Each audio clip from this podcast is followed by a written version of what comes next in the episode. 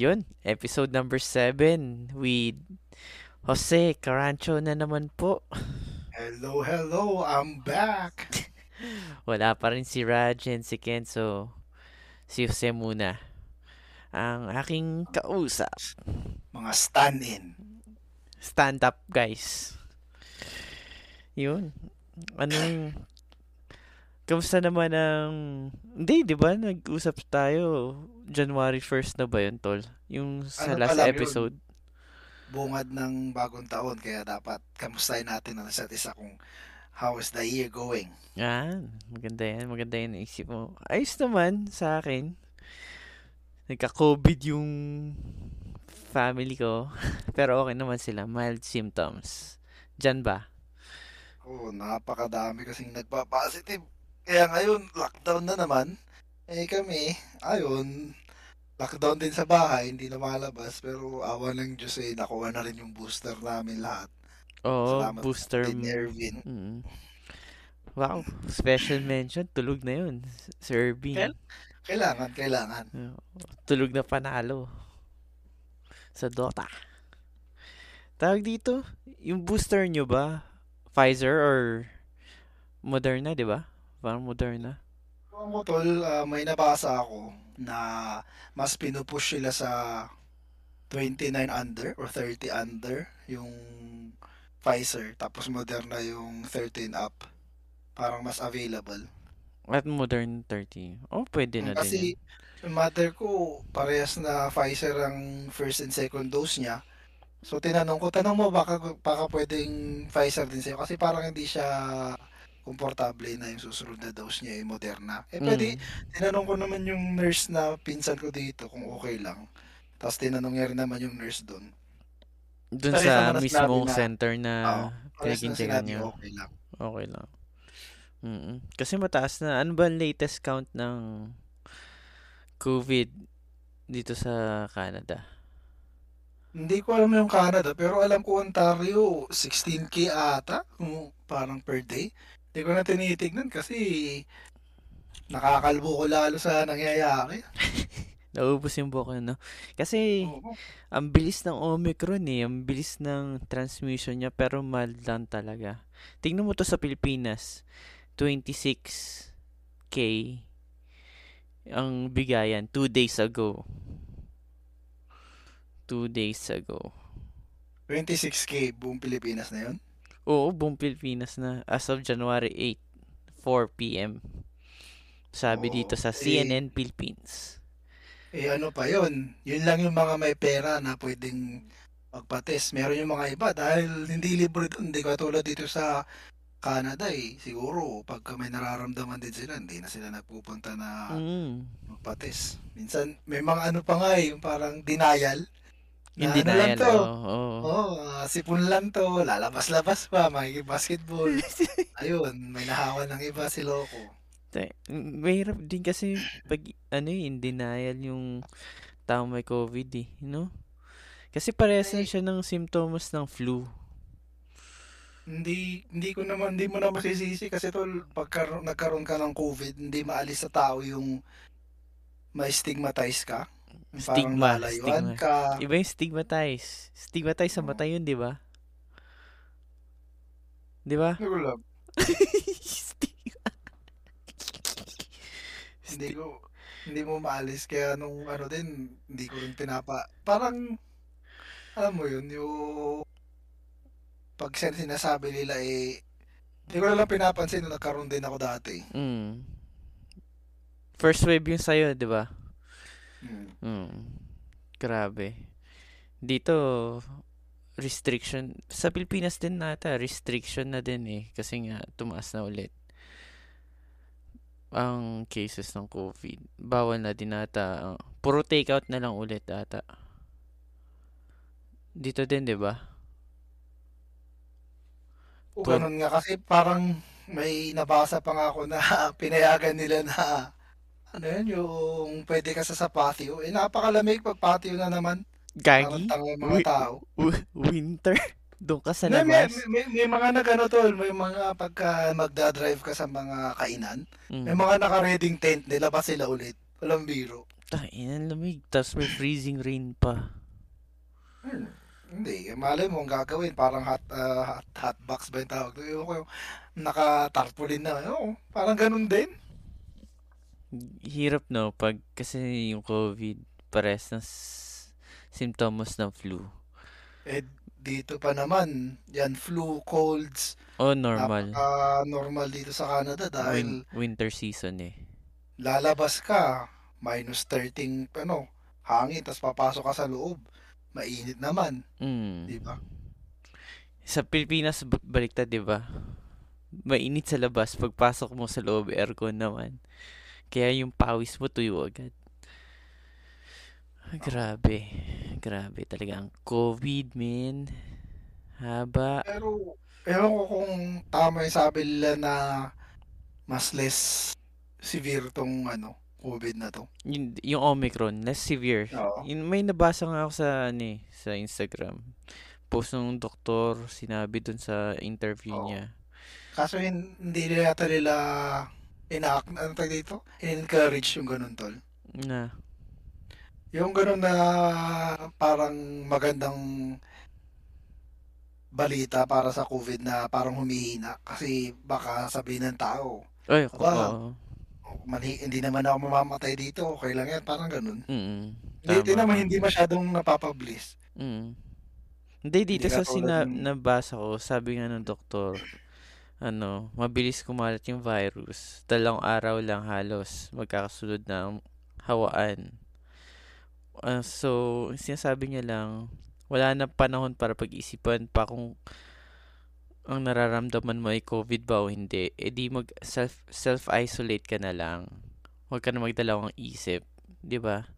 Kasi kung magpapaswab ka, wala din naman con- confirmatory lang din naman yung ano eh, paswab eh, 'di ba? So, kailangan mo lang self-isolate ka na agad.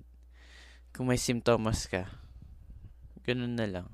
eh napakahirap naman yun kasi yung pinakaunang sin katulad ngayon umuubo-ubo kami dahil Mm. siyempre lalabas ka papasok ka sa sasakyan mainit Mm. lalabas ka maglilinis ka sa sasakyan napakalamig yun talagang magkakasipon at bu- ubo ka di ba kaya walang sumusunod nun tol sa totoo Oh, lang tapos may mga company din na hindi bayad lahat oh, pag hindi ka papasok. May nakita nga ako 'di ba da- na news yung dat yung mga healthcare workers sa hospital na hindi vaccinated. Ano mafa-fire sila hindi na sila papasukin. Pero ngayon may bago. Yung mga positive na healthcare workers na vaccinated pinapapasok na nila siguro pagkatapos na ng isolation ganun yung nakita ko nabasa ko Well, Pinapa- araw-araw pa iba-iba yung protocol nila eh. Di ba five days na nga ngayon dito sa Canada? Mm, five days pag Um, vaccinated ka. pag vaccinated ka tapos yung kaya kay yung iba pa sa ano yun yung rapid test nila nakukuha yung gamot nila yung test nila hindi yung sa katulad yung pinupuntahan sa ano PCR ba yun? Mm, PCR test. Eh dapat mas mas accurate yung PCR, di ba? Mas accurate yung PCR kasi sa rapid test. Kasi 'di ba sabi nga, pag may symptoms ka na, hindi na masyado accurate yung sa rapid test. Sa rapid antigen test. Yun yung sabi nila. Basta pa iba-iba every every day. eh. Pa-iba-iba siya. Yun yung mahirap.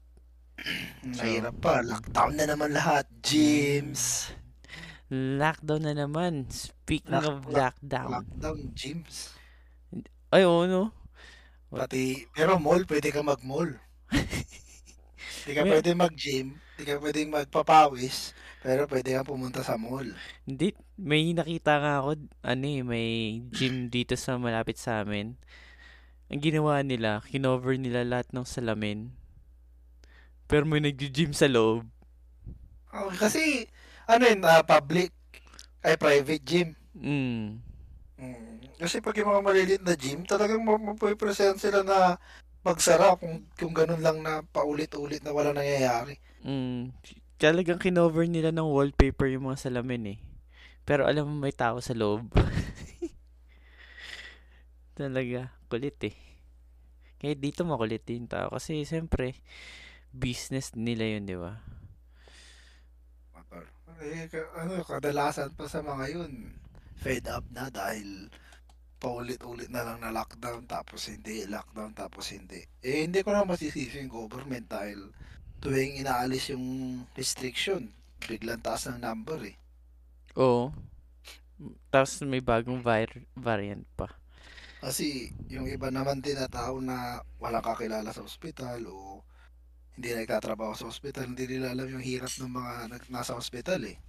Mga nurse na kailangang ano yun, todo-todo magtrabaho ngayon.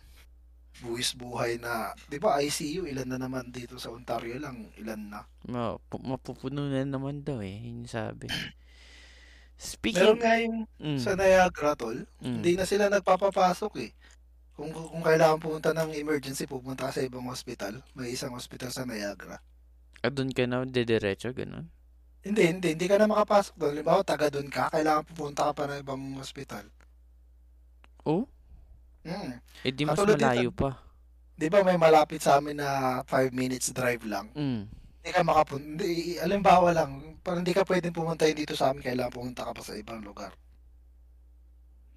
Parang Ah, ganun. Hotel sobrang puno na. book. Book Puno-puno na, na daw fully sila. book na. Fully book. Fully book pa yung tamang time. sa hospital. N- no admission. Ah, na admission. Yung Dapat ganun. alam mo yan. Nurse ka eh. Kunyari lang. so, nabanggit mo nga yung gym. So, ano na to eh. Ma-segue na lang natin kasi yun na yung last na tungkol sa COVID. Pinaspasan lang natin, dinaanan lang natin. So, nakwento mo yung tungkol sa gym. May ano na naman. Bagong UFC. 270. Heavyweight. Di ba? Malaki Yo, yan. ano pangalan nung ano? Nung heavyweight ngayon? Nyonggo? Ano pangalan na? Yung in, Francis Ningano. Gano. No? At Yung- Cyril, ano? Kane ba to? Ga Gagne? Di ba parang French yung pangalan yan? Oh, kasi French ata to eh. Oh, para iba yung pronunciation yan eh. Pero nakita mo ba to maglaro? Um, Hindi lumaban pala. Hindi pa. Yung ano, yung Inga, Ingano, Ingano ba yun? Yan, nakita ko na talagang pag sumu- sumuntok yan, Oo, nakakatakot din. kahit kaluluwa mo, lilipad eh. Ito nakakatakot to kalaban eh. Pero itong ano, si Cyril, yung laban niya, parami niyang skills. Na, kilala mo si Derrick Lewis, di ba? Si Mm. Black Peace. Malaki Tinalo niya yun eh. Kaso, kasi hindi siya masuntok-suntok eh. Ginamitan niya lang ng sipa-sipa eh. Ah, magandang laban to. Ma- magandang laban to kasi si Francis Ngannou, ano, attack. Powerhouse laban sa Mm, ano, agility. mm, sa skills. Wow, Tapos, ang ganda. Sorry, tol. Ang ganda pala ng fight card na yun kasi may laban din yung Moreno eh. oo, yun Yun din yun, champion oo. last time. Oo. Ito Tapos, rin ba yung nakalaban niya last time? oo. Rematch, rematch ba to? Ano na to? Number 3. Oh, so Third. nanalo min So Third. nanalo minsan tong si ano, anong pangalan nito? Figueiredo? Mm. Natalo niya dati si Moreno. Tapos, Last fight. last fight, tinalo siya ni Moreno. Tayo Oh, maganda la- nga to sa January 22. May laro din si Greg Hardy, magaling din to eh. Ito yung aabangan ko, yung co-main event. Ito yung sumusuntok na parang sumisilip pa eh. 'Di ba? Hmm. Si Moreno. Tayo maganda to. Binugbog niya tong kalaban niya last time, yung parang one-sided na fight. Di One-sided. ba dito? Di ba nandito tayo sa bahay no, nung natalo to? Oo, andyan, andyan. Bigla siya. Maganda, maganda yung laban na to. Yung ko, Maganda, magandang card na to. maganda to. Tawag dito, sinong, sa UFC ngayon, sino yung lagi mong inaabangan? UFC. Magbigay ka Usman. lang ng tatlo. Usman. Yan si Usman sa akin eh. Kaso, si Usman tapos Si, ano? Airbender. Airbender ba tawag sa kanya? Hindi, style bender. Sino Ah, yun? style bender. Si Israel si De, ah, Adesanya. Adesanya, yun. Yun. Tapos ito yung heavyweight. Galing din tong heavyweight na to eh. Singano. Francis. Ano nangyari sa kanya last time? Bakit kailangan si Cyril yung lumaban? Bayad. Sa, tungkol sa bayad. Oo. Yun yung nabasa ko tungkol sa bayad kasi hindi hindi sila magkasundo ni Dana Dana White sa bayad. Ah, na nakita mo ba yung ginawa ni Jake Paul ba yun? Basta isa sa magkapatid, Jake Paul, yung isa sa mga kapatid na Paul. Oh, Jake Paul ata. Yung boxing, Oo. yung nagbo-boxing. Oo. Yung parang sinabi, yung parang inano siya, Dana White na hindi fair sa mga athletes niya. Mm. Na tapos sabi naman ni Dana White eh kung ganun di ikaw magbuo ng sarili mo, sabi, magbuo ka ng sarili mo Promotion. ano. Oo. Mahirap, mahirap din maganyan, no? Bumuo ng sarili mong promotion. Ganon din ata yung problema kay Roy, Roy Jones tuloy, kay John Jones. Kasi yung bayad din yung ano, problema. Kasi Ah. ang galing na, sobrang galing nun, di ba? Parang may hinihingi siyang bayad na hindi kaya ibigay ni Dana White. Ano nangyari? Ah, wala, edi wala siyang laban. Oo. Siya ba Mm. yung champion? Kala ko di ba natalo siya nun? Hindi si si John Jones, 'di ba, nag ano siya, nag change class, nag heavyweight siya. Oo. So hindi pa siya lumalaban sa heavyweight. Oo. Hmm. Pero di ba talo din siya sa last fight niya? Hindi ba? Hindi ata si ba yung last fight niya? John Jones. Ito sa mga ano ko eh, top fighter ko to eh. Top fighter. Paboritong panoodin dati. Kasi ang galing. Parang si Anderson Silva din. Pero ang ang laking tao niyan eh, ni John Jones eh. Nakakatakot din yung sipa niyan. Ah, nanalo pala siya nung last fight niya kay Reyes. Ah, oo. Nakit yan yung pinanood natin kaso hindi natin sabay pinanood yung kay Reyes pati yung dun si yung sa Viking. Mm. Naalala mo yun yung nakataas yung buhok. Oo. Bugbog si. Reyes dun eh. Ito pala yung sinasabi ko hindi natuloy. Yung kay Cormier tapos kay ano, John Jones. Jones. Kasi Yung marami siyang ano, siya. mm, positive. Positive na nag... Ano nga yung roids ba? Yung ginagamit niya? Hindi ata, ano ata eh, parang basta drugs din eh. Mm-mm. Um, cocaine ba ata? Something like that. Sabi pa nga niya kay Dana White, na sinabi ni Dana White na I'm sorry. John, uh, Jones uh, tested positive na ganun. Sabi niya, Mm. it's okay, it's okay, I'll fight him. Come on, man. I've been training for this for years, sabi niya. Sabi ni Comier, di ba? Kasi Mahirap yun. Kasi, di ba, talagang train and train sila, tapos biglang makancel lang. Tapos sayang mga trash talk eh. Sipin mo yun. Yung effort nila na magpain, ano, mag-train, kumain ng streak, tapos biglang, eh, eh, wala nang laban. Putik na yun. Ganun talaga pag ano, pag combat sports, no? Injury. Tapos Yung yung, in- Eh, drug yung injury, testing. ano yun eh, hindi, pangalan to, hindi sinasadya eh. Eh, yung drug testing, alam, alam, alam mo may laban ka, tapos babanat ka, di talaga magpa-positive ka, di ba? Oo. Oh. Naalala ko tuloy. May naki... Ba't sila, ano, Nate Diaz? Hindi masyado na, ano, hinuhuli. Hindi ko kasi masyadong pinapanood si Nate kasi every time may laban siya, alam mo yung kahit hindi siya manalo, basta makipagsuntukan lang siya. Tontuwa lahat ng tao, di ba? Oo, kasi hindi siya yung ano, hindi siya yung kahit na alam niyang dihado siya itatakbo, lalabanan ka nun eh. Oo, kasi feeling niya may chance siyang buminggo eh. Meron, meron yun. Lakas magaling din eh. Oo. Pero but, buti nga mga events na ganyan sa ah, USA, hindi restricted yung ano nila eh, arenas nila eh. Dito, hindi ka na ata pwede manood ng mga ano eh, sports game sa Toronto eh. Mga Blue, Blue Jays, mga, nag-restrict. Di ba yung katulad ng wrestling? Yung WWE ko ng sabi mo manonood ka, di ba? 29 ata yun nung December. Di natuloy kasi nga restricted na. Na-move na ng March. Sino sana yung ano, yung lalaban nung araw na yun?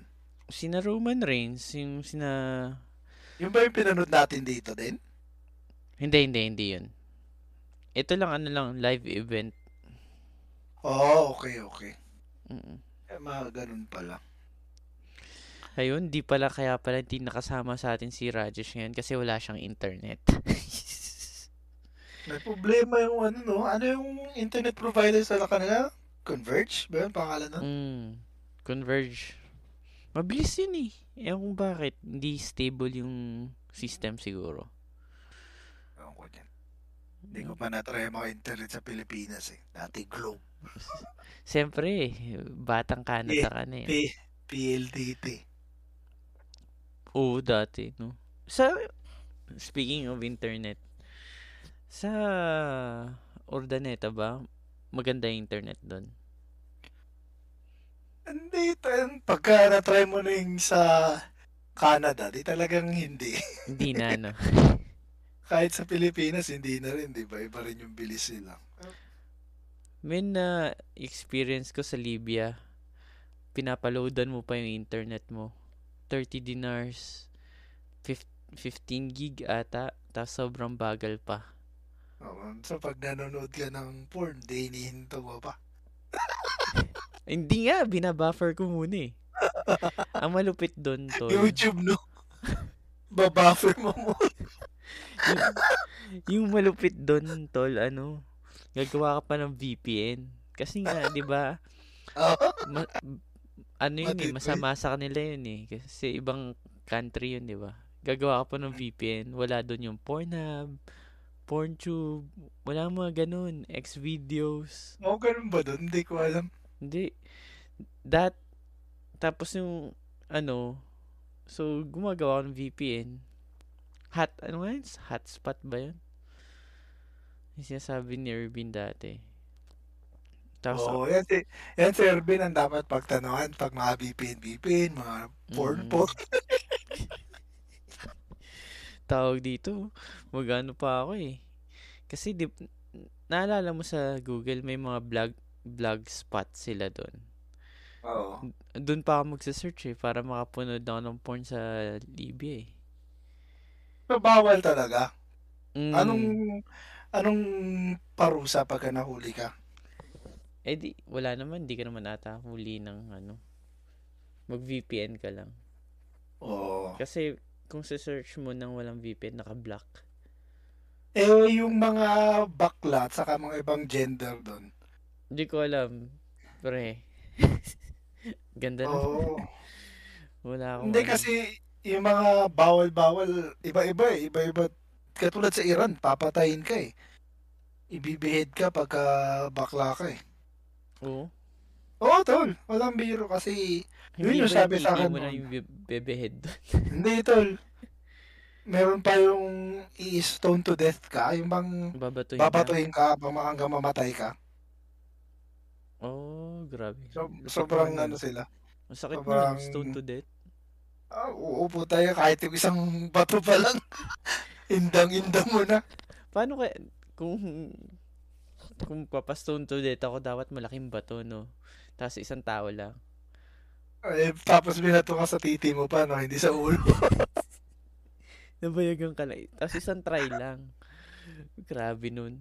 Ewan ko kung mabuhat niya yung isang malaking bato. O kaya pagulungan ka ng malaking bato, no? Higa ka, tapos gugulong na lang namin sa sakit. Stone to death ka eh. Yun. Kaya, ang saya-saya ko kaya nung ano, nung bumalik ako sa Pilipinas, nung Kasi, internet eh. ng porn. Oo. Libre, makakita ko na naman si Stoya. Dun sa amin, di ba, mga computer shop, kadalasan yung uso dahil pag maglalaro kang Counter-Strike, kaya Mm. open na open, di ba, tabi-tabi kayo. Meron isa isa naman dun na computer shop sa amin na halatadong pang masasamang search dahil talagang si ano para mag-isang isa-isang stall kayo tapos may nakas mas, isasara mo pa yung curtains kung gusto mo. Tawag dito, al- alam mo yung computer shop, parang ano yun eh. Parehas ng sine. Kung may gusto, may gusto kong galawin, gawing masama doon ka sa ano, sa sulok, kasulok-sulukan. o kaya doon, Um, di ba, minsan yung computer shop may ano, second floor. Doon ka mm. sa taas, tapos doon sa kasulok-sulukan. Doon mo mahuli yung mga ano eh, mga batang nanonood eh. Pag mag ano, yung may mga lugar na bawal ang overnight na establishment. Kasi parang may nangyari ganun na bawal maging overnight ang computer shop eh dahil hindi na nakakapasok yung mga estudyante. Parang may nangyaring ganun.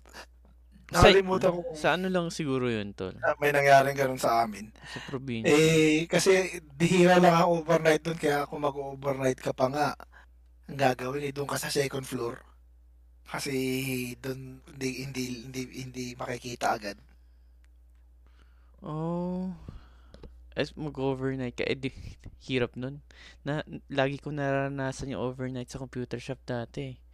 Kasi, di ba, college, tapos magiinuman, masasaran ka sa pinto, ng ano, pintuan. Eh di sa, ano, computer shop ako mag-overnight. Tapos, ano, pag 6 o'clock, doon ako uwi sa bahay. Bukas na yung pintuan. Diretso ko na, tutuloy ko na lang yung tulog ko.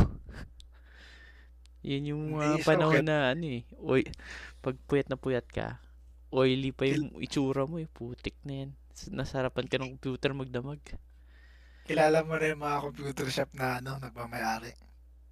Eh, Hindi, yung mga tagabantay lang. Oo. So pag nakita ka nila, oh, yung na, matulog ka na dyan, magbayad ka lang. Ginawa mo motel eh. Kung naisip ko lang, siguro nag humiga na lang ako sa Sogo nun. Natulog na lang. Pero, Tapos ah, tapos maririnig mo sa ka para natulog ka, no? Thin walls. kaso 3 hours lang yun eh. Bitim pa rin. Tapos habang naglalakad ka sa hallway, no, maririnig mo yung, ganun yun sa Sogo eh. Maririnig mo yung ano, may ungol. Visit. Nakapasok ka na ba doon, tol? Wala, walang ganun sardo dito eh. Bye-bye lang. lang iya. Yan. Dead air. So, oh, medyo napalayo tayo sa UFC. Meron Punta kasi tayo kaming agad sa ano eh, no? Sa internet Sogo. porn. porn papuntang Sogo. ah, awa ng Diyos, hindi ko kasi kailangan dahil nung eh, high school ako, ay high school tayo college ako eh. Mabait Parang ka. yung ginawa ng tatay ko, may binigay sa amin na sarili kaming bahay, pero nasa isang lupa pa rin. Mm. Eh, doon na lang. Sige, mamaya mo na i-continue yan. May tatanong ka? Oo, kasi meron kaming ano, meron kaming bagong katrabaho. Eh, injured siya. So, tinanong ko ba't kina-injured. Sabi, jiu-jitsu fighter daw kasi siya. Parang mali yung move na ginawa niya. Tapos, abang kausap ko siya, tin- tinanong ko na kung nanonood siya ng UFC. Mm. Tapos, oo, sabi niya. Tinanong ko kasi ako, mahilig ako na malaman kung sino sa tingin nila yung pinakamagaling. Or yung top fighter sila. Top fighter. Dahil, dahil, syempre, hindi naman natin napanood lahat. Mm. ang mga fighters. Pero meron ka talaga idea kung sino yung, oh, ito talagang kung lumaban, iba. Iba, Iba. yung style. Eh, ikaw ba, Tol? Sino ba yung top fighters mo? May top 3 ka ba? O greatest of all time? Wala, top 3 lang siguro. Wala naman kasi akong nakitang hindi ko naman napanood nga katulad ng sinabi mo. Hindi ko napanood lahat. So, yung top top 3 na masarap panoorin para sa akin. Si Overeem na Oo. maganda. Si Overeem, Alam- fighter talaga. Hindi naman sinasabi kong magaling siya. Parang gustong panoorin na fighter. Overeem. Kasi nakakatakot yung atake din niya dati. Oo. Si Overeem. Si ano, Carlos Condit Napanood mo ba yung mga laban Hindi. nun? Hindi ko pa naano si Carlos. Maganda din, retired na yun eh. Maganda din siya lumaban. Muntik niya na matalo si GSP dati, pero natalo pa rin siya. Pati yung ano, meron pang isa, siguro si Anderson Silva. Silva. Yun. Mga Si Ander. Sasayawan ka rin nun eh, habang ano eh. Habang, Tatount ka nun eh. oo, habang ah, naglalaban ka eh. Mm. Yun din yung sabi rin sa akin naman nung katrabaho ko, mahirap magpangalan dahil, syempre, by weight class ang laban, di ba? Mm. So, sabi ko sa kanya yung pounds for pounds, sino sa tingin mo? Yung bang walang weight class, tapos halimbawa lalaban, ano yung pound for pound talaga na mas magaling? Mm. Tulad sa NBA, di ba? Pag sinabi lang pinakamagaling, siyempre Jordan na yan. Walang walang pusi-position, basta Oo. Jordan na. Hindi Oo. pinakamagaling na center, pina, sa Jordan, yun yung sinasabi nila eh. Yun. Dapat pala yung tanong kung ano yung pinaka top 3 na panood mong laban. Yun yung maganda. Magandang tanong yan. Ano, top 3 na pinaka-satisfied na laban na napanood mo sa UFC. Hindi ko maaalala lahat yan. Yung naalala mo lang. Kasi may Ah, naisip ako eh, top 3. Yung si Silva, nung sumayaw-sayaw siya, sinusuntok-suntok siya, eh, walang makonect. Nakalimutan ko yung kalaban niya nun eh. Basta sumikat yun eh. Sin tanong ko si, si Victor Belfort ba yun? Hindi ko lang maalala ito. Tagal na eh. Kasi may naalala ako. Yung sa akin Ah. si yung Canadian si Rory ano si Rory McDonald ba yun? Pati si Eh, Hindi ko alala. pati si Robbie Lawler. Maganda yung laban nila na yun eh. Search ko. Hindi Robbie ko kilala rin kasi nung ano ko si ano lang talaga ano ko eh, kina-Canadian si ang pangalan na nito? Joseph Pierre. Oh, si George St. Pierre. Ito na ano UFC 189. Oo, sino kalaban nun?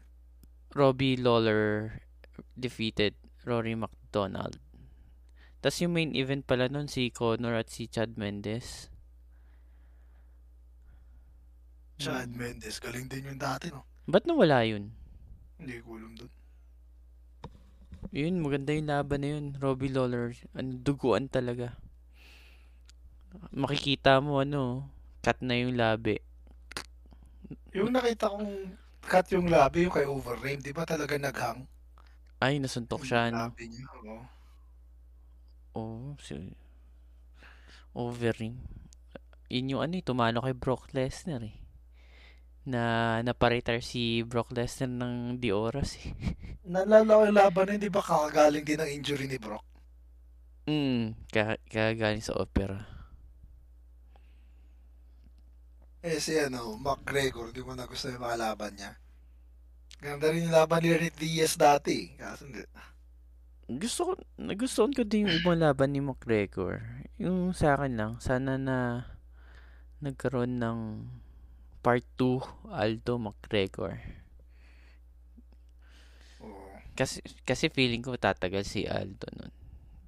Pero Tagal, ang ganda Pero- na, na sapul talaga siya ni ano eh, McGregor eh. No? bilis din kasi na striker ni McGregor. Mm. Ilang, il, ilang laban ba si Diaz pati si McGregor? Tatlo? Dalawa? Hindi ko lang alam to. Kalimutan ko na rin, eh, sa dami ng mga pinapanood ko dati. Na, na, na, napanood ko pa nga si ano eh, si yung naging artista na. Sabagay, ang dami naman nila naging artista. Si Rampage? Oo, Rampage. Jackson. Tinalo, tinalo naman siya ni ano. Yung huli kong laban na napanood siya, tinalo siya ni John Jones. Matagal na yun. O, galing din talaga kasi John Jones eh, hindi talaga sasayawan ka rin. Parang si Anderson Silva din laban nun eh. At siya yung parang ano eh, nagpauso ng mga elbow. Sisikuin ka? Oo, Mm. biglang sisikuin ka. Pagka suntok, suntok mo, ilaga ka, tapos may siko na sa likod mo. Mm, ayun pa, yung isa pang magandang laban na napanood ko. Si John Jones pati si Gus- Gustafsson. Si Alexander. Mm. Yung Swedish. Yung nabugbog din si John Jones nun eh. Kasi yung haba niya eh. Yan, Jones. Ito si Usman, ganda rin ng mga laban eh, di ba? Yung last na laban niya kay Covington ba yun? Yung nakalaban niya, yung Ah, oo. tayo dito sa bahay. Yun, yun yung ano eh, no? At the end of the day, sabi ni Covington, nagta-trash talk lang ako, character lang, character. Oo. Eh, Hindi kasi parang kaya ata yun yung napanood ko na hindi na ata siya bibigyan ng kahit nanalo siya parang hindi siya bibigyan na ng laban dahil parang wala siyang karisma. Mm. Ginawa niya nung pagkatapos ng interview niya eh nag-trash talk siya. Trash talk Mm. ng trash talk. Yung, siya na yung naging villain. Kaya alam mo ng mga tao gustong matalo yung mga villain eh, di ba? Yung mga pasi, yung sabi nila feeling, pero hindi nila alam, pautot lang lahat yan. Mas gusto nga nila pinag-uusapan sila eh. Oh, ganyan talaga pag combat, ano eh, combat sports eh. Kailangan mo mag-promote para kumita yung laban. Hindi katulad sa sa wrestling, sa pro wrestling, yung ano, storya. Di ba? By story. mahal na rin kaya eh. Pro Pag, wrestling kasi mm, kung sino yung pinapanood mo 20 years ago, nandun, nandun pa rin eh. mm, scripted kasi, di ba? Hindi katulad Oo. ng ba- boxing, UFC. Talagang kailangan mo i-promote yung laban. Kailangan mo trumash to, kailangan mo ibenta sa tao. 'di ba? Kaya Oo. yun yung ginawa ni Covington, kailangan niya mag-create ng character. Pero at the end of the day, 'di ba? Sabi nga, mabait siya. O, paano lahat naman yan, ano eh, lumalaban para sa pamilya nila, kaya may kanya-kanya silang rason kung bakit kailangan nilang mag-act na Mm. ganun, di ba? Lahat yan, pagka end of the day, fighter sila eh, nasa isang kumpanya, di talaga magkakaibigan, pero somebody has to go home na may panalo, di ba? Mm. Maganda din yung laban na yun, no? Kasi Oo, sa gitna ng laban na yun, biglang nag-ibang gears din si Covington eh. Parang lumaban pa siya eh. Nakakasun mm nakaka-connect siya eh. Maganda yung laban na yun. Eh, tayo na dito. Sa tingin mo, pag yung mga boxer, katulad ng ginagawa ng Jake Paul, Mm. lumaban sa UFC, gaano kaya katagal tatagal yung mga yan? I mean, re-wrestlingin yun. Kung kung ano pa yung weight class nun. Kunyari, weight class nun, welterweight. Puta, si Usman, harap mo. Feeling ko, kahit na yung striker, oras na masipa-sipa yun sa paa, Ah, masakit yun. putin ba yun? Kasi, hindi, hindi yata nila na, siguro, naisip ng tao, ah, mananalo yung mga boxer. Kasi, di ba, lahat ng nilalaban niya, sino yung pinatulog niya na UFC fighter na yung unang-una, yung magaling Si, din? si Ben As, Askren. Eh, yun, si yun ang, eh. Mm. ang galing nun pagka yung, ano, yung field niya, yung, yung bang train niya nung simula pagkabata, Mm. hindi mananalo yung, ano na yun eh, pero nilabanan niya dun sa field niya. Di ba? Oo. din nung ginawa ni Mayweather kay ano, 'di ba? Kay McGregor. McGregor, napagod si McGregor agad, di ba? Mm. Nakita mo yun, pagod siya eh. oh, Binabatok-batukan niya si yung, yung Mayweather story eh. kung, kung bakit daw sa basa, ba- bakit yung boxing Mm. nabuo. Bakit daw? So, pero oo, ito totoo kasi itong nagkwento sa akin, parang MMA fighter siya dito sa ano, sa Ontario. Mm. Lumalaban din naman siya. Tapos sabi daw nung trainer niya, kasi Muay Thai yung ano niya, eh, yung pangalan na to. Parang pinaka fighting style niya. Mm. Na doon parang doon daw kinuha yung boxing kasi sa Muay Thai pag may laban daw dati wala pang 30 seconds tapos na na sobrang alam mo sobrang dami ng strike Strikes, sobrang oh. sobrang ano bilis ng laban Mm. eh hindi daw pumapabor sa mga tao yun dahil halimbawa ikaw manunood ka magbabayad ka ng ganito kamahal tapos Mabilis 30 na matatapos. kaya gumawa sila ng paraan para mas matagal yung laban. Inalis yung grappling, inalis yung clinches, inalis yung sipa. You know, strikes lang na, na kamay. Kaya daw nabuo yung boxing. Mm, sa bagay, pwede din, no? Oo, yun sinasabi niya. Pero, Kasi mag-iingat ka eh. Makes sense kasi tignan mo, wala kang makikita na UFC fight na more than 12 rounds. Ay, more, more than 8 rounds, di ba? Mm, At hanggang pinaka-max 5 lang yun eh. 5, di ba? 5 champ- championship rounds. Yung 5 pa yun, ilang minuto lang. 5 Eh, 5 sa minute, box- di ba? Sa boxing, ilan ba sa boxing? 3 minute 12. Tama Oo. ba? Tama ba? Hindi ko alam eh. Hindi ko rin na maalala Talaga. eh. How many? Minutes in a day? In around. Yun nakasulat eh. Sabi dito, 3 minutes lang. Oo, kahit na. Kahit pa rin dun. 47? 47 minutes lahat-lahat ata. Kahit pa rin dun, isipin mo yun. Pero sa UFC, kadalasan hindi umaabot ng 5 rounds eh. Kung umabot na ng 5 rounds, pagod na pagod na yung dalawa. O kasi marami kang binibitawan na ano, eh, strikes eh, sipa. Yung ano pa lang, yung gra- pag green up ka na, lalaban ka na, hindi ka ma ibagsak, di ba? Di ba kasi malaking point yun pag na take down ka. Oh, malaking point yun. Yan yung lagi sinasabi sa akin ni Rajesh dati. Nanonood kami ng UFC sa kanila. Na ano na, na take down na. Malaking points yan. Sabi. Yan. Eh, yung pa lang yung parang magre-resist ka na may bato o may bagsak. Ang hirap na nun, ang daming energy ng ginagamit, di ba? Oo. Kasi gagamitin mo yung legs, yung paa mo, yung legs mo para hindi ka niya mabagsak, i-clinch mo sa ano niya, sa legs niya rin, para mga ganun. Kasi, tapos ko-control mo pa yun. Di ba? Magta-transition ka pa. Transition sa ground. Eh, pero sa, pero ano, dami pa rin respect sa boxing kasi talagang pag nanood ka rin, sobrang exciting din, di ba? O kasi hinihintay mo sa boxing yung ano eh. Yung one shot na Pero, knockout. ah, may mga fights na exciting. Pero para sa akin, dami rin sabi magaling si Mayweather pero hindi ko hindi ako excited na panoodin kasi ang ang boring ng mga laban niya. Talagang hihintayin ka niya na mapagod o may opening bago siya sumuntok. Yung parang hindi katulad kay Pacquiao. Si Pacquiao, pag nanood ka, talagang mapapatayo ka na, wow, ang ganda ng palitan. Diba? Oo. Kasi yun nga yung sinasabi nila eh. Si Mayweather, boxer. Si Pacquiao, fighter. Yun daw yung pinagkaiba. Ah, kahit yung mga ibang, ikaw ba sino ba sa tingin mo yung mga pinakamagaling na boxer, tol? Sa akin, Oo, hindi ka ba mahilig sa boxing? nan nanood din akong b- boxing. Pero 'di ba pag nano highlights, nanonood ako ng highlights. Si Mike Tyson nakakatakot. Oo, yun, yun talaga top yan eh, para sa akin. din. Kung Mm, bago siya naging cannibal, magaling yun eh. cannibal. Ba't, Oo, ba't daw cannibal? kinagat niya yung tenga ni ano, May Holyfield. oh, si Vander Holyfield. Ginawa niyang pulutan, tainga. Tingin. Tingin. Ang laki, ang laki din, taba din ng katawan ni Tyson.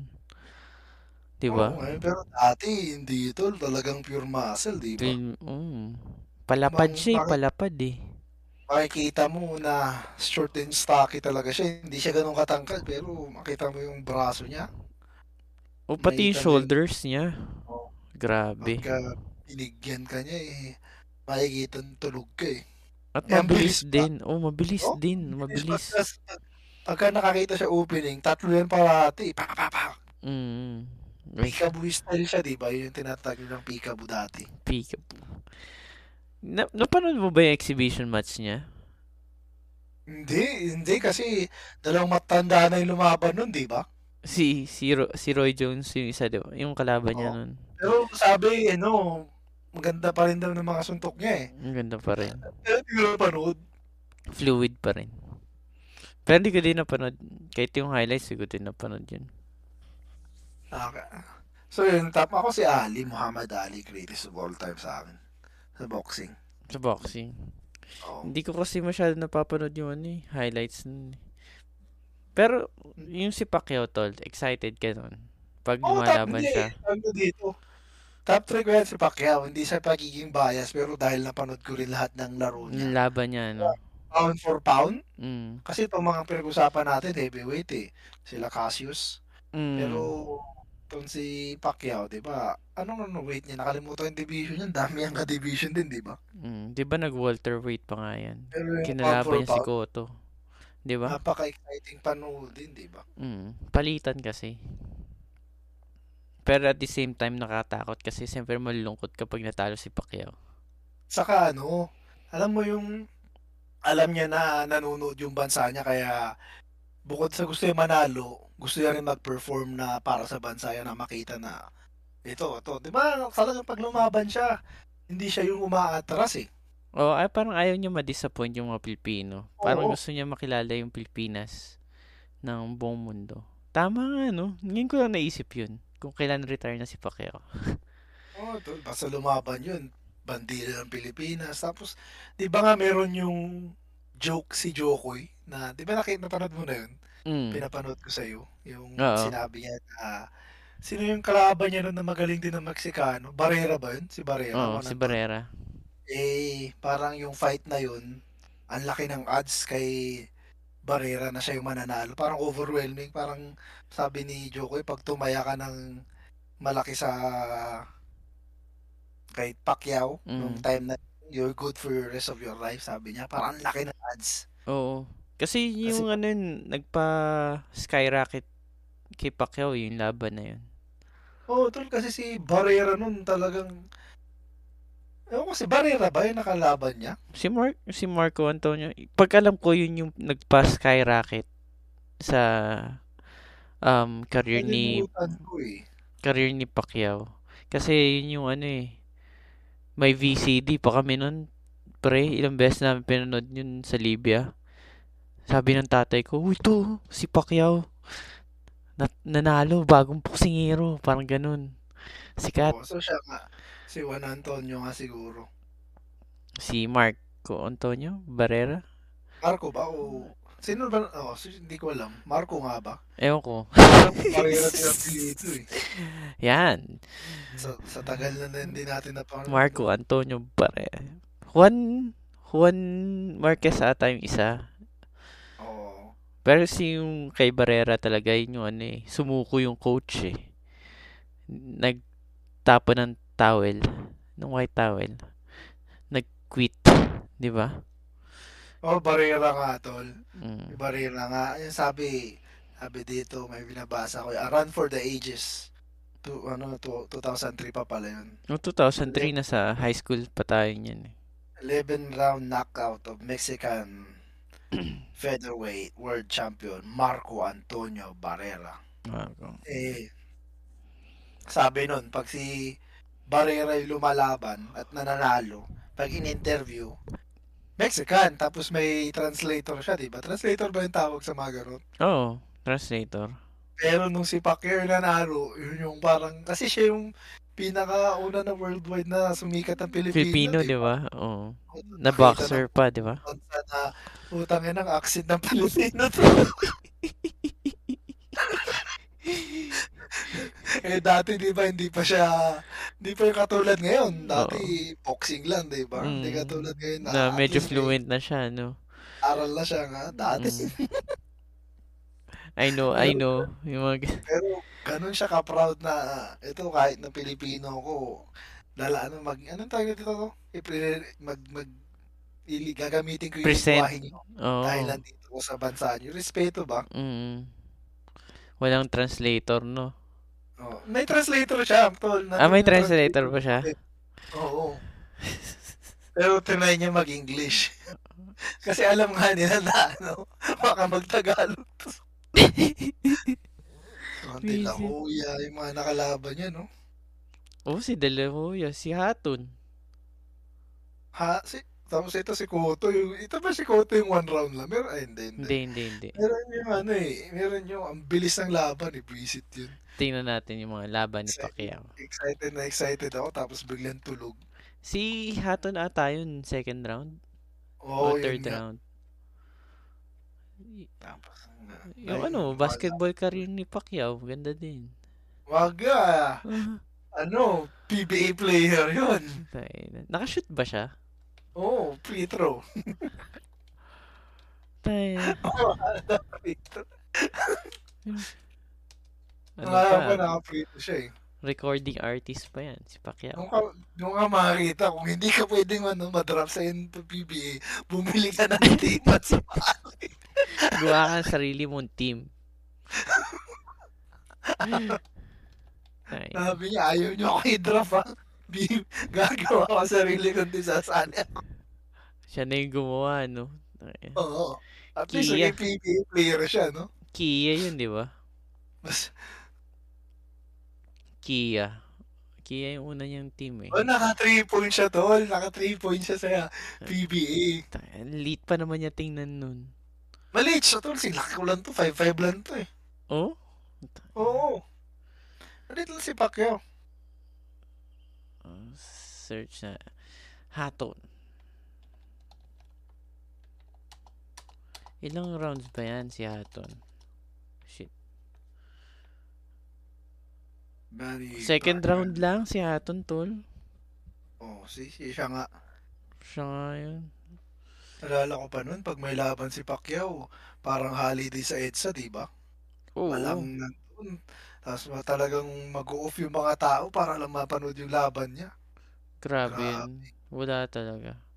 Ganun yung respeto sa kanya, kaya napaka-confident niya tumak tumakbong presidente. Kaso ibang usapan kasi yun eh. Yung presidente, no? Oo. Alam ko naman naman ma- maganda yung intention niya pero mahirap talaga Ano, mag-president. Usapan. Hindi, minsan hindi sa intention din yan eh. Mm. Ah, kahit sino manalo naman, pick your poison sa Pilipinas dahil Pilipino isa sa pinaka-whiny na ano eh, na lahi. Kahit anong ibigay mo, may masasabi pa rin. Tignan mo, pag nakiparty, di ba? Ang alat naman ng spaghetti nila. Nakikiparty na nga. Pinakain na yan, nire- nireklamo Oo. pa, no? Oo, wala pa nag-ano. Wala pa mag-ano. Mag-uuwi pa. Tayo, dalawang beses pala sila naglaban ni Barrera. Oo, tol. Hindi ko na, ano yun. May rematch sila. Yung first, yung first lang yung napanood ko. Tayo. Dami rin palang points si Pacquiao. Tinignan ko eh. 4 na 3. Oo, marami siyang, ano. May, may rebound kaya siya. Ayun ang hindi mo na ano. Kasi dati hindi sikat ang 3 points, di ba? Ayun, kaya lang naman nakaka-rebound yung maliliit dahil sa 3 points, eh, di ba? Kasi pag Oo. tumila ka sa 3, malayo yung pag pag pag tag dito, pagbabounce ng bola. Tawag ka sa kalaban ni Pacquiao, sino ka, saan ka natakot na makakalaban niya? Lahat, tol, lahat yun kasi 'di ba, sabi ko, sabi nga 'di ba, yung time na yun eh underdog siya nung kay Barrera. So yung mga sumunod na laban niya sila, De La Hoya, 'di ba? Bigatin din na pangalan. Marquez. Welterweight na yun eh. Welterweight. Si De La Hoya eh. Si Cotto, natakot ako doon kay Cotto eh. Natakot po sa lahat ng kalaban niya dahil Pero Philippines din, pa rin. parang parang binibenta rin talaga yung laban niya. Ibig Mm. sabihin, napakita na malakas din yung mga kalaban. Si De La Hoya. David Diaz. Di ko kilala yung David Diaz. Barrera, Juan Manuel Marquez, Pirang, Morales. Ah, natalo na kay Eric Morales. Oo, oh, natalo yan. Kasi malit daw yung ano, medyas na nasuot niya. Totoo nga? Oo nga. Hindi ko alam yun ah. Nap- napanood ko yan sa Pilipinas eh. Tayo malit yung medyas daw na nabili nila. Ang liit. Nagkapaltos Oo. daw siya. Kaya tingnan mo, tingnan mo nung ano, nung mga, di ba, natalo siya, lumaban ulit siya kay Morales, panalo. Tapos nilabanan niya ulit, Puro panalo KO ulit. na, TKO. Meron ba- yan eh. Sinapak niya si ano? Morales. Lumabas ng ano eh. Ng ring. Natumba. Oh? Oo, may, may YouTube yan eh. Na-shoot sa ilalim ng ring. Di ba may may brand ba si Pacquiao ng ano, ng medyas sa Pilipinas? Wala ata. Meron ba? Tay. Ano ba mga item ni Pac? Pag feeling ko Nike lang eh. Ano, Nike pa rin ba siya? Di ba nag Under Armour siya dahil dun sa comments niya tungkol sa Oo. Hindi ko lang alam. Ano? Kahit, kahit sa LGBTQ ba? mm, Kahit si, ano, di ba, si Curry. Nike din siya dati. Mm. Kaso, iniba niya yung ano eh, sapatos niya kasi lagi siya na-injured. Mm. Yun.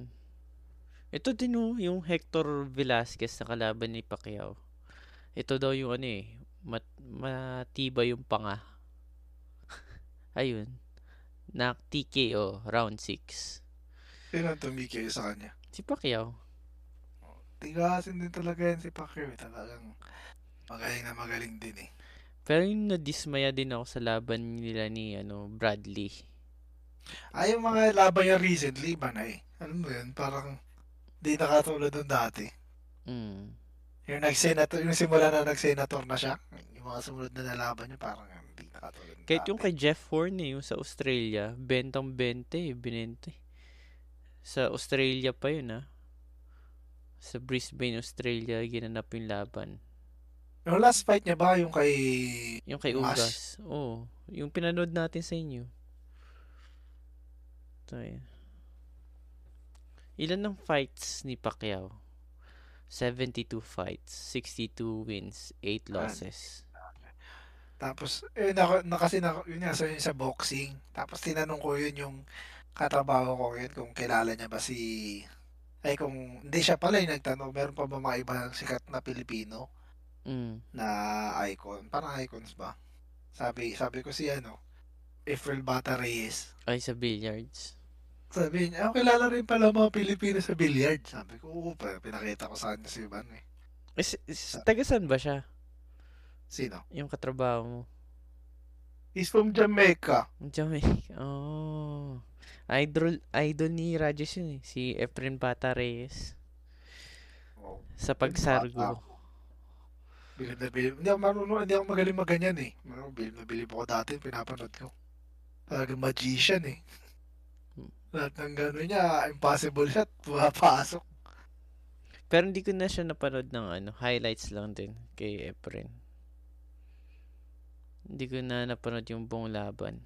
Kasi minsan, dapat ano eh, mahaba yung pasensya mo sa billiards eh. Lalo na kung pinapanood mo na sports ay basketball, boxing, UFC. Dapat, kasi di ba Ah. yung adrenaline, Paano pa kaya kung ano, ah, pangalan na to, baseball. Ang tagal nun. Tagal nung baseball na yun minsan. Ano pag ano, pag nakataya ka yun, ah, talagang, oh shoot, oh shoot. Every possession. Kung gusto mong ma-excite sa sport, tumaya ka. Taya ka lang. lahat ng ano, lahat ng possession, lahat ng plays, talagang papanoorin mo. Oo, minsan mapapatayo ka pa sa sopa mo. Tayo Naalala ko tuloy, nung nag sports betting pa ako eh, sarap na napanapanalo. Pero nag-playoffs na, hirap na hirap na yung mga ano eh. Nagme-message pa nga ngayon yung mga dati kong bettors na ano eh, 7, 7 and 7 this week. Parang hindi daw sila Mm. natatalo. Pero totoo, di ba, patulad sa NBA, napakadaling sabihin kung sino manalo ngayon. Ngayon. Pero hindi ko yun naman in-expect na mananalo yung Chicago Bulls. Talo sila. Hindi, nung mga... Kasi isang, isang buwan silang panalo eh. December, tol. Mm. Wala silang talo sa December. Pero tig tignan mo yung Golden State, di ba? Parang Mm. giveaway na yun eh. Tapos at kumpleto pa sila. Ngayon, oo. Makikita mo yung odds nun. Malamang minus-minus na naman yan. Pero Para sa at least Golden may panalo ka, di ba? Panalo Ah. mo limang piso. Tulad Ay. nito, bukas Detroit tapos Jazz. O namang, Hindi. just na yan. Indiana, Boston. Pero nanalo yung sa Pacers sa Jazz ah. Binuhat sila ni Lance Stephenson. Triple-double. 10-day Ah. contract. Nakita mo ba yun kung ano? Di ba magka-team sila ni Isaiah Thomas sa D- D-League ba sila? D-League, di ba? G-League na, G-League na, G-League. Oo. Oh, magka-team ba? Si Isaiah, di ba? Kala ko 10-day contract siya ng Dallas. Naggalon yun, di ba? Wala. Ah, wala na. Isaiah Thomas won't return to Mavs. after 10-day contract expires. Oo. Ah, Kasi mahirap talagang humanap ng posisyon niya ngayon sa NBA tol. Dahil ang daming magagaling na rin na ano, Point na guard. point guard. iba na. Iba na din eh. Tapos athletic pa. Sino ba yung mga point guard every team? Kilala mo ba? May naisip ka ba? Wala na siya Oo. ibang... Off the bench na lang talaga to si Isaiah, si IT. At mahirap na. Wala akong makita na sa pag sa Boston, pwede kasi si Smart, di ba? Kaso, mawawalan na naman sila ng depensa eh. Dalawa na nga yung ano nila doon, nag-aagawan sa scoring. Scoring. Si Tatum at si ano. Jalen. Mm-mm. Sa Knicks, na si Derrick Rose, sasandun pa si ano, Kemba. yung Kemba Walker. Mm. Brooklyn, doon na si Kyrie, doon si ano pa, si Harden, di ba? Oo, wala, wala na siyang pwedeng puntahan. Kahit, kahit anong isipin mo, wala sa Jazz, na doon si Mike Conley. Sa Milwaukee, Si, si Drew. Drew Holiday. Chicago, si Ball. Tapos backup ni Ball, magaling din. Oo, Na ta- mas, mat- mas matangkad pa rin kaya. Yung, yung size din tol kasi napakadali para sa mga malalaking player na i-isolate siya tapos ilo-low post play. mm. Si Jan, si John Wall nga, wala na eh. Di ba? Bumalik na ba? Wala. Bumalik na din. Ayaw niya maglaro sa Houston. Pero nagpa-practice siya kasama ang Houston pero ayaw niya maglaro. Ito rin, Houston din. Ewan ko natin din to. Matagal-tagal pa yan. Ayun, di ba may Pilipino dyan? Jalen Green. Ah. Naglaro to sa Pilipinas din eh. Dinakdakan niya si Kai. Kaso, So, ano pala siya? Slasher pala siya. Ano. Si, baka si Mobley yung mag-rookie of the year ngayon. Di ba? Kasi, so ngayon, siya rin yung manok ko eh. Mobley to kaya si Scotty. Scotty Si- Barnes. Kala ko si ano, Scotty Thompson. Scotty Thompson, Iwan. Single print. Iwan. Joke lang. Tayo na. Ayun dito. Wala, wala akong makita na team na pwede siya. Na kahit na backup. Kasi sa sobrang dami na ng guard ngayon. Sobrang higpit dahil ang babata pa. Diba? Mm. At maganda nga yung mga pinauso ngayon ng NBA. Puro 10-day contract.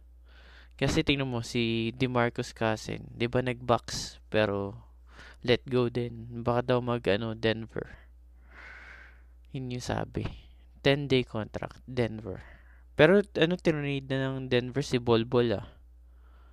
Mm. Saan nila alternate? Ah, saan ba nila tinunid?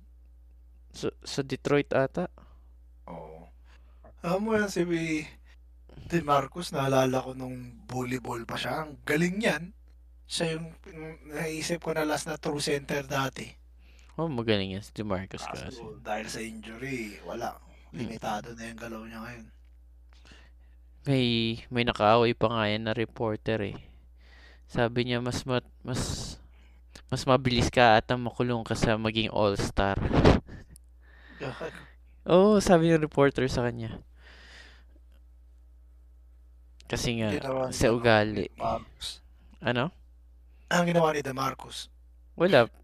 Hindi niya lang pinansin. Tapos yun, naging all-star siya.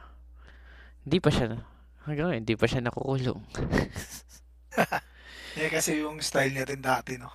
Mm, iba, iba yung ano, approach niya sa media, 'di ba? Sa mga bagay-bagay. NBA tolls. Sino, ano yung, pin, yung mga na-surprise ka ngayong season?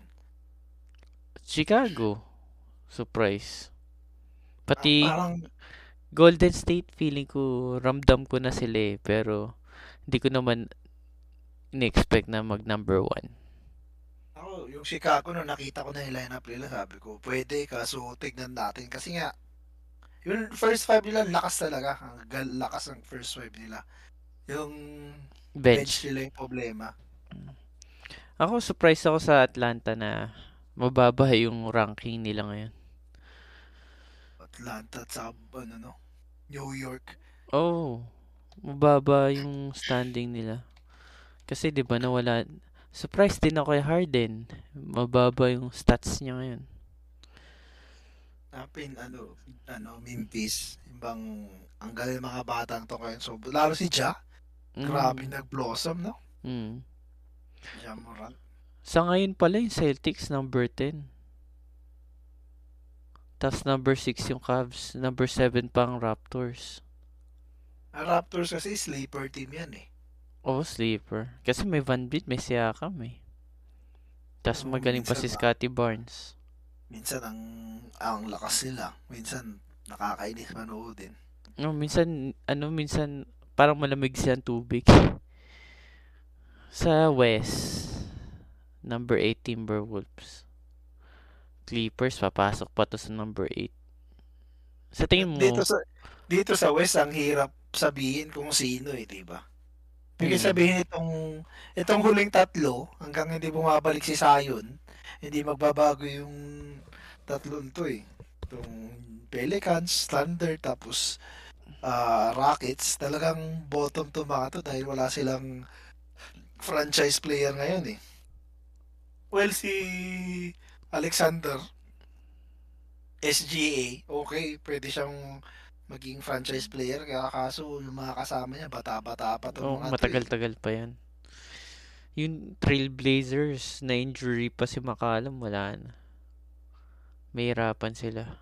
Yun, yun din itong Blazers ang ano, medyo disappointed ako. Dahil tutusin kaya dapat nila eh. Clippers, eh, hanggang hindi sila nakompleto, hindi ako hindi hindi ko masasabi kung ano yung team talaga nila eh dahil wala si Kawhi eh. Oh, si Kawhi, Kaya, grabe. Hindi ko alam hindi kung naglalaro. pa. Pero pag naglaro siya, ang laking bagay. Mm. Itong number 9 seed nila, maka mag top 4 yan. Kaya kaya top kaya 5 kaya lang. nilang kaya kaya nila tol. Kaya kahit Golden State at Clippers kung buo sila, yung healthy na team, Mm. kaya kaya nila to. Hmm? Number 2 pa pala yung Suns. Malakas ang Suns eh. Mm. Pag kaya ang sarap ng panoodin kapag ka nag, nag, nag ano, naglalaro ang Golden State at saka Suns. Mas gusto kong panoodin yun kaysa sa Milwaukee at ano, Bucks. Milwaukee po. Suns. Oo, basta hindi, mas surprise din ng Grizzlies talaga. Kakaiba. Si Ja, si Ja Morant tol. Tapos, itong si Jaren Jackson, nakuha niya yung laro niya kasi last year, tira Injured. to ng tira sa lab. Hindi, tas sa tila siya ng tira sa Tresto. Di ba nakita mo nung playoffs? Mm-mm. Puro sa labas na siya tira ng tira kahit hindi pumapasok. Di ba may naging ano pa nga yan? May na-discover silang center. Yung mukhang matanda na center. Sino nga yun? Yung tumitira din sa labas. Sino? Ano ulit? Yung center ng Grizzlies, may na may ano yun ah, center na nakalimutan ko yung pangalan. Teka lang. This year ba? Last year. Oo, trinade na ata nila kasi ah, meron sa kanila ngayon si da- dati kasi si Valenciunas eh, di ba? Mm. Hindi yung Ayun si, team. si, si Steve Adams eh. Steve Adams, laki din Oh, si. Tillman? Si Tillman ba Oh, yung sinasabi Tillman, mo? oh. Rookie ulit last year eh. Si Xavier Tillman. Yan, Oo, kaya, kaya, kayang tumira nito sa labas eh. Tillman. Muntik, So, muntik pa nila matalo yung Just nun eh, di ba? Oo, kaya ng mga bata to. Grabe. Wag lang, wag lang ma-injured si Ja. Kasi si Ja yung laro niya, parang Derek Rose eh. Di ba? Kamikaze. Mas, Nakita mo yung mas, palpal niya kanina? oh, Grabe yun. kinu, kinuha sa ere. Mas ano nga eh, mas excited, mas, ano ito, mas bouncy siya kaysa kay Derek Rose eh. Oh, mas Matalon si Derek. Rose, pero Mm. parang mas mataas yung tumalon tong batan to eh. Mas mataas talaga. Tapos si Desmond Bain, alam ko na magaling to last year eh. Alam ko na may ti- shooter na to sa 3 points eh. Pero hindi ko in-expect na kaya niyang mag, ano rin, mag create ng shots para sa kanya. Kala ko dati shootin, ano lang eh. Ano yun? Spot, ang tawag doon? Spot. Spot up. Ah, spot up shooter lang. Mm. Yan yung shinov ni ano eh. ni Lebron kanina, si Desmond. Laki ng katawan nito, di ba? Oh, pero mm, Maliit na Lebron. maliit na Lebron. Tayo mababa yung Nuggets number 6. Dahil tal, ano, injury-injury sila, di ba? Eh, wala pa si ano, no? Porter Jr. Mm, Bumalik na ba? Di ba, ano na yata, hindi na yata siya makakalaro. Hindi Wala na rin si makakalaro. Murray. Isipin mo kung kumpleto sila. Kaya sabi ko, sabi ko hindi pwede to eh. Kaya nag Golden State ako, sabi ko sa'yo na, yun ang feeling kung, ano, mabigat next year, sabi ko sa'yo last year. Kasi babalik na si ano eh, Clay. si Clay. Pero Win kahit di pa siya pala yung ano? talagang bigat nila. Win streak yung Grizzlies, 9. So, yung champion mo, tol. Ano ko, Golden State nga, ah, pagka-kompleto.